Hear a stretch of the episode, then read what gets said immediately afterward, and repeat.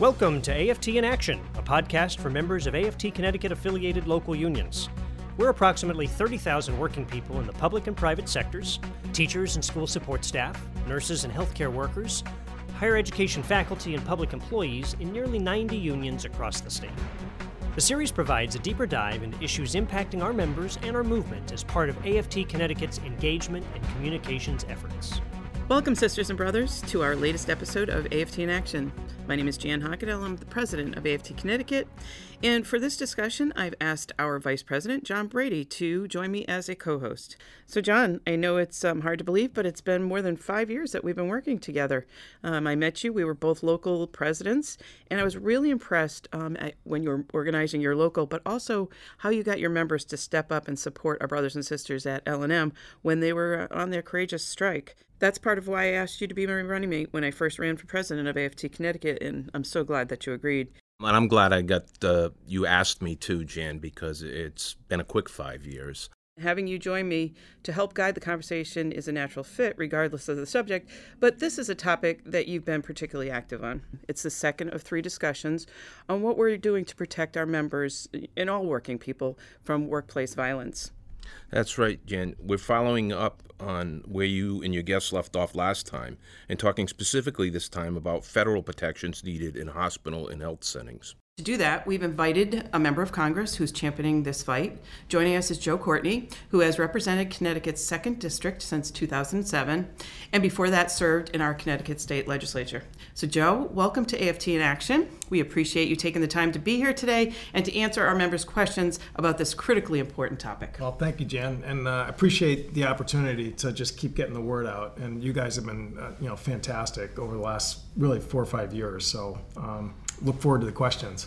Joe, the first thing I want to say is that how lucky I am that you're my representative in Washington from the second district.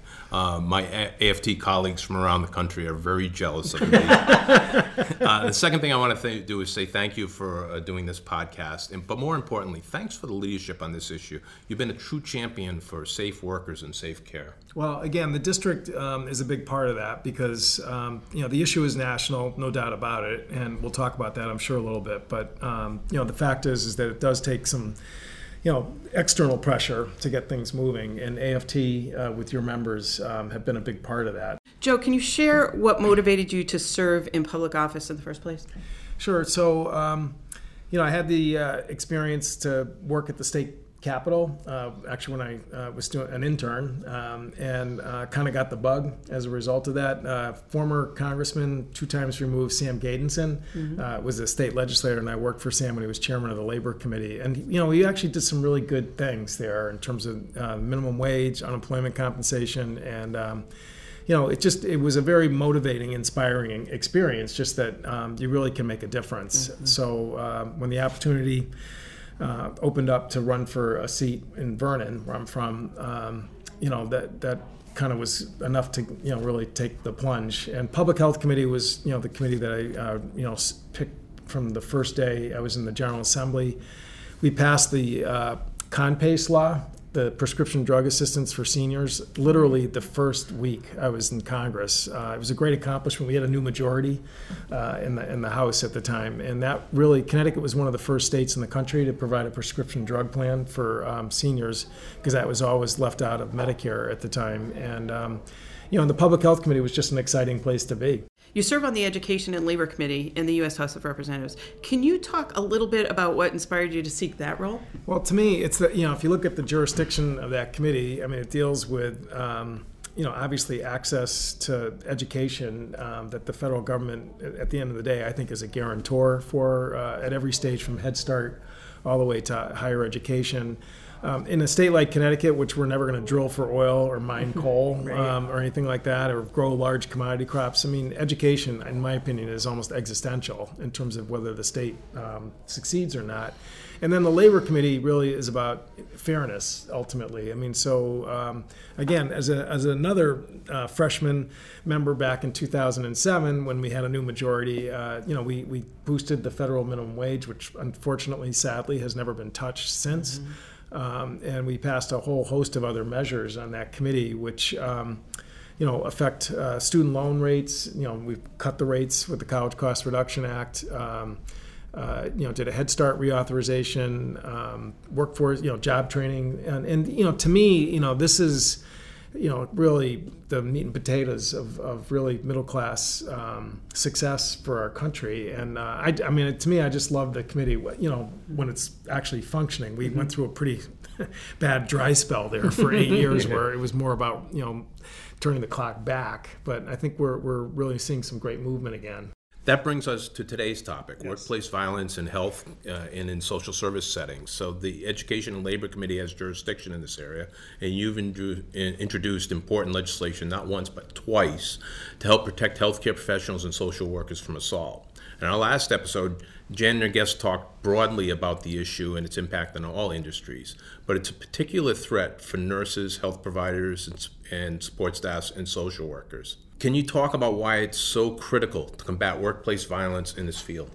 So, if we just allow this um, trend of healthcare worker violence continue to spin out of control, I mean, at some point, it's really going to affect the um, infrastructure of our healthcare system, which is very, at the end of the day, hands-on, labor intensive. I mean, it really requires, um, you know, human capital in, ter- in, terms of making the system work. And um, as I said, these trends have got to be reversed. If and, and, it's more than really just the, the workers themselves. It's really about just as a country, you know, about whether we're going to have a viable uh, future for for healthcare delivery. As you well know, and as Jan knows, in 2012, one of our nurses in our hospital was viciously attacked on an inpatient floor. She was working with a patient, and the patient grabbed her gun that she used to scan her uh, medications and beat her viciously over the head, um, resulting in several stitches in the emergency, blood running down her face. And she was so traumatized that she couldn't return to work. As far as I know, I don't think she's ever returned to nursing. When we investigated, we discovered that the same patient had shown signs of of aggression on another floor. In fact, security had been placed on and off the door. But when he was transferred to this nurse's floor, she wasn't notified of the potential danger and security wasn't provided. Then we discovered that there's no OSHA standard to cover workplace violence, only a voluntary standard. And I appreciate what you said in Congress. You said something along the lines of the fact of the matter is that if a nurse slips and falls on a wet floor, it's required to be reported to OSHA and steps have to be taken to prevent it from happening again. But if they're beaten, bleeding, and traumatized, no report, no safety steps, no training, no security is required. It's just not right. So when we uh, requested GAO to look at this problem, really about five or six years ago, um, because again, a lot of members of Congress were getting these sort of anecdotal stories coming in and, and hearing a lot about it, but there really was no sort of comprehensive analysis about what what's actually happening out there the failure to have even just you know record keeping of, of incidents and injuries um, is just a threshold issue that we've got to fix. Uh, again, you can take some uh, statistics in which GAO did out of crime reporting from the Justice Department, you know, from reporting of, of injuries and assaults, but anybody who talks to anybody in, in the healthcare field knows that you know a lot of times you know, when someone gets pushed, shoved, um, kicked, or whatever, um, it doesn't get reported. A, because there's sort of this culture or mindset that you know you got to just shake it off and keep going. Or what's the point of reporting it? Because it's not going to go anywhere. Mm-hmm. So, um, you know, again, as you point out, there are other uh, types of injuries in the in the job in the workplace that are reported, and again, and OSHA does this across the board. Uh, because they, at the end of the day, you have to sort of understand you know trends that are happening out there um, so that you can actually come up with real smart ways to prevent it. And and this is not about you know trying to create lawsuits or you know line the pockets of trial lawyers or any of that kind of stuff. I mean these are um, it's it's really just it, it's all um, you know there's no identifications required. We just need to we need to understand you know incidents and events that are happening. And and that's again just the first step in terms of what a new osha rule can accomplish so that brings us to our first members question. Uh, Stephanie is a healthcare professional from East Lyme, and she called into our podcast answer line and asked what's being done to protect her and her coworkers. So let's give a listen. I think it's outrageous that there's no federal standard for workplace violence in hospitals like mine. I've worked in a hospital for 18 years. I'm wondering if you can tell me what federal laws are in place to protect us from assault by could be a patient or their relative or even another staffer. So uh, the only real um, you know law or, or, regulation that's in place is a voluntary uh, standard, as as John mentioned, which um, again OSHA um, is aware that something's happening out there. And back in the 90s, you know, they actually came up with some suggestions about ways employers could help um, control and prevent some of some of the workplace violence. Again, states have also uh, moved forward. There's about nine states that have actually put into place, including Connecticut. You know, about uh, requiring um, some baseline rules to to help prevent uh, workplace violence. So there's simple almost common sense uh, changes that could take place where uh, you know employees are trained to mm-hmm. basically be able to identify risk and and and also about how to de-escalate um, situations which uh, you know would protect them uh, frankly, there's ways you can train them into almost self-defense. Mm-hmm. You know, to understand about ways to protect yourself. Uh, you know, people who go into nursing or uh, medical school. I mean, you know, they didn't really go in there to learn martial arts, um, and and so you know, training is obviously uh, just a, a, key, again, almost threshold um, requirement that should be uh, adopted in in this sector. There's also um, you know some ways that you can mitigate uh, injury by making sure people aren't alone right. a lot of times and uh, you know we the case that john talked about and some other folks that came up from connecticut uh, were individuals who were isolated with really dangerous people mm-hmm. and um, that obviously is, is requires some system to make sure that high risk situations people are not left alone office design you know there, there's ways of, of um, you know, making it uh, safer for people um, in situations. So, um, you know, bottom line is that um, there there is sort of a, a, you know sort of a early version of what the, these regs and rules would look like based on the voluntary standards that John mentioned, and then there's going to be a rulemaking process to kind of develop, um, you know, and flesh out uh, other strategies that have been used, best practices to to sort of help uh, make this happen. But until you get Congress and, and the labor department to, to really you know make it a standard that people have to comply with you know you're just going to continue to have this um, completely sort of sporadic um, uneven system out there that just leaves far too many people vulnerable to getting hurt so, um, after listening to our previous episode, a member called in with a question on this very point. So, let's hear from Sherry, who is a nurse from Quaker Hill. Our industry has the highest rates of workplace violence in the country, so obviously more must be done to protect us on the job. How would current proposals help prevent assaults at hospitals like the one I work in? When people are getting hurt uh, because of assaults uh, or um, you know other types of, of violence that are taking place, that you know, this would have to go to OSHA. They would have to be reported. That um, they would hopefully also uh, receive at, at, not, not just initial time of hire, but in regular basis, uh, updates and training in terms of ways to protect yourself. Um, and that, you know, again, there's just mitigation strategies that, that would help prevent um, injuries from taking place. Right now, I mean, when you're hired, you're just kind of on your own mm-hmm. out there right now. And, um, you know, we uh, I, we heard from one EMT worker who um, was saying that when she was eight months pregnant, uh, her doctor ordered her to stop going to work because they just yeah. were saying, you know, you're you're just putting your your baby at sure. risk in terms of uh, you know going out there and getting you know patients that just could you know and you're sort of in this enclosed space so mm-hmm. um, so you know its bottom line is about creating a standard um, the bill would uh, require it to be within 42 months. And there's, uh, you know, like any rulemaking process, it's it's open up for comment. If people have reasonable concerns or suggestions, you know, you can accommodate them. I mean, this bill, by the way, is not one size fits all. It realizes that, you know, if you're in a, a psych hospital or you know behavioral health patients, frankly, there's going to be probably different systems sure. in place than there would be, you know, at a pediatric clinic. Mm-hmm. Although again, the stories abound, mm-hmm. you know, across yeah, yeah. the board. So I mean, it, it, this is required to some degree in, in every setting uh, from taking place. So.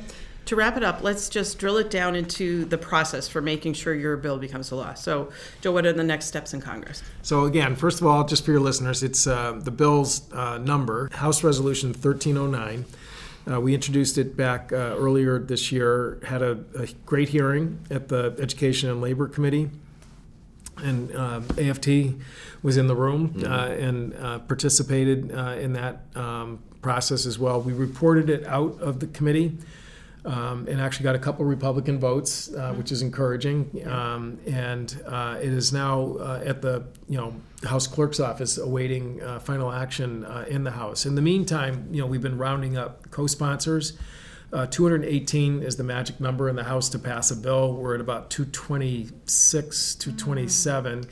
We've got about a half dozen Republicans or, or so that have uh, already come on board. I mean, there's a huge coalition that's been out there calling members, uh, including obviously AFT, but you know the emergency room physicians, which mm-hmm. you know frankly tends to be a li- little bit more right of center in terms of their politics. Uh, but they the, the, the statistics they reported in terms of injuries to um, emergency room docs, mm-hmm. again, it's like over fifty percent have experienced some active, um, you know, intentional assault that's happened out there.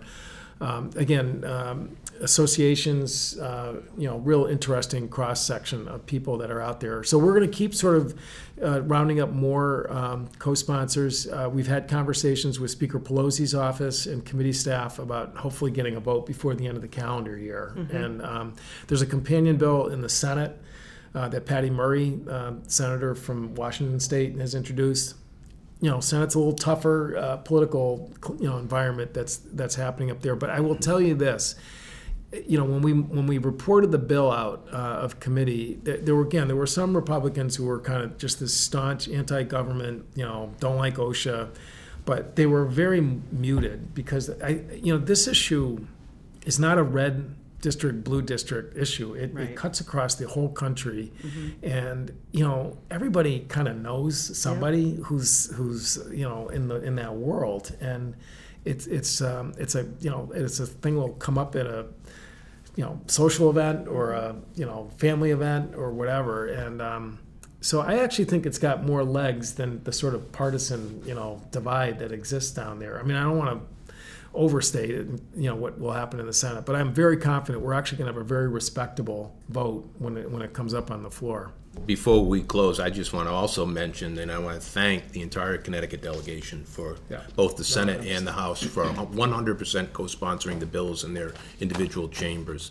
What I'd also like to know, Joe, is what can we do specifically as union members and health professionals to help push this bill through? First of all, I mean the, the folks who called in with their stories, and, and you know they need to keep doing that because, as you know, John, one of the issues in the bill is whether or not we're going to have an interim rule during that 42 month waiting period that's there. And I think, you know, it's it's important to kind of really keep emphasizing that this this issue is not some static sort of debate. It, it's happening in real time right. with more and more incidents. And um, you know, I was telling one of your colleagues that uh, a gentleman walked into my office about two or three weeks ago from Louisiana. His sister was killed in a psychiatric hospital in Baton Rouge, and he drove all the way to Washington because uh, yeah. you know, very well dressed. Um, you know, articulate um, guy, not political at all, right. but he just was so still distraught over what happened to his sister, who, um, you know, again was just doing her job, right. um, and and that happened uh, actually two weeks after our hearing yeah. that you attended down in Washington, which again it just shows that,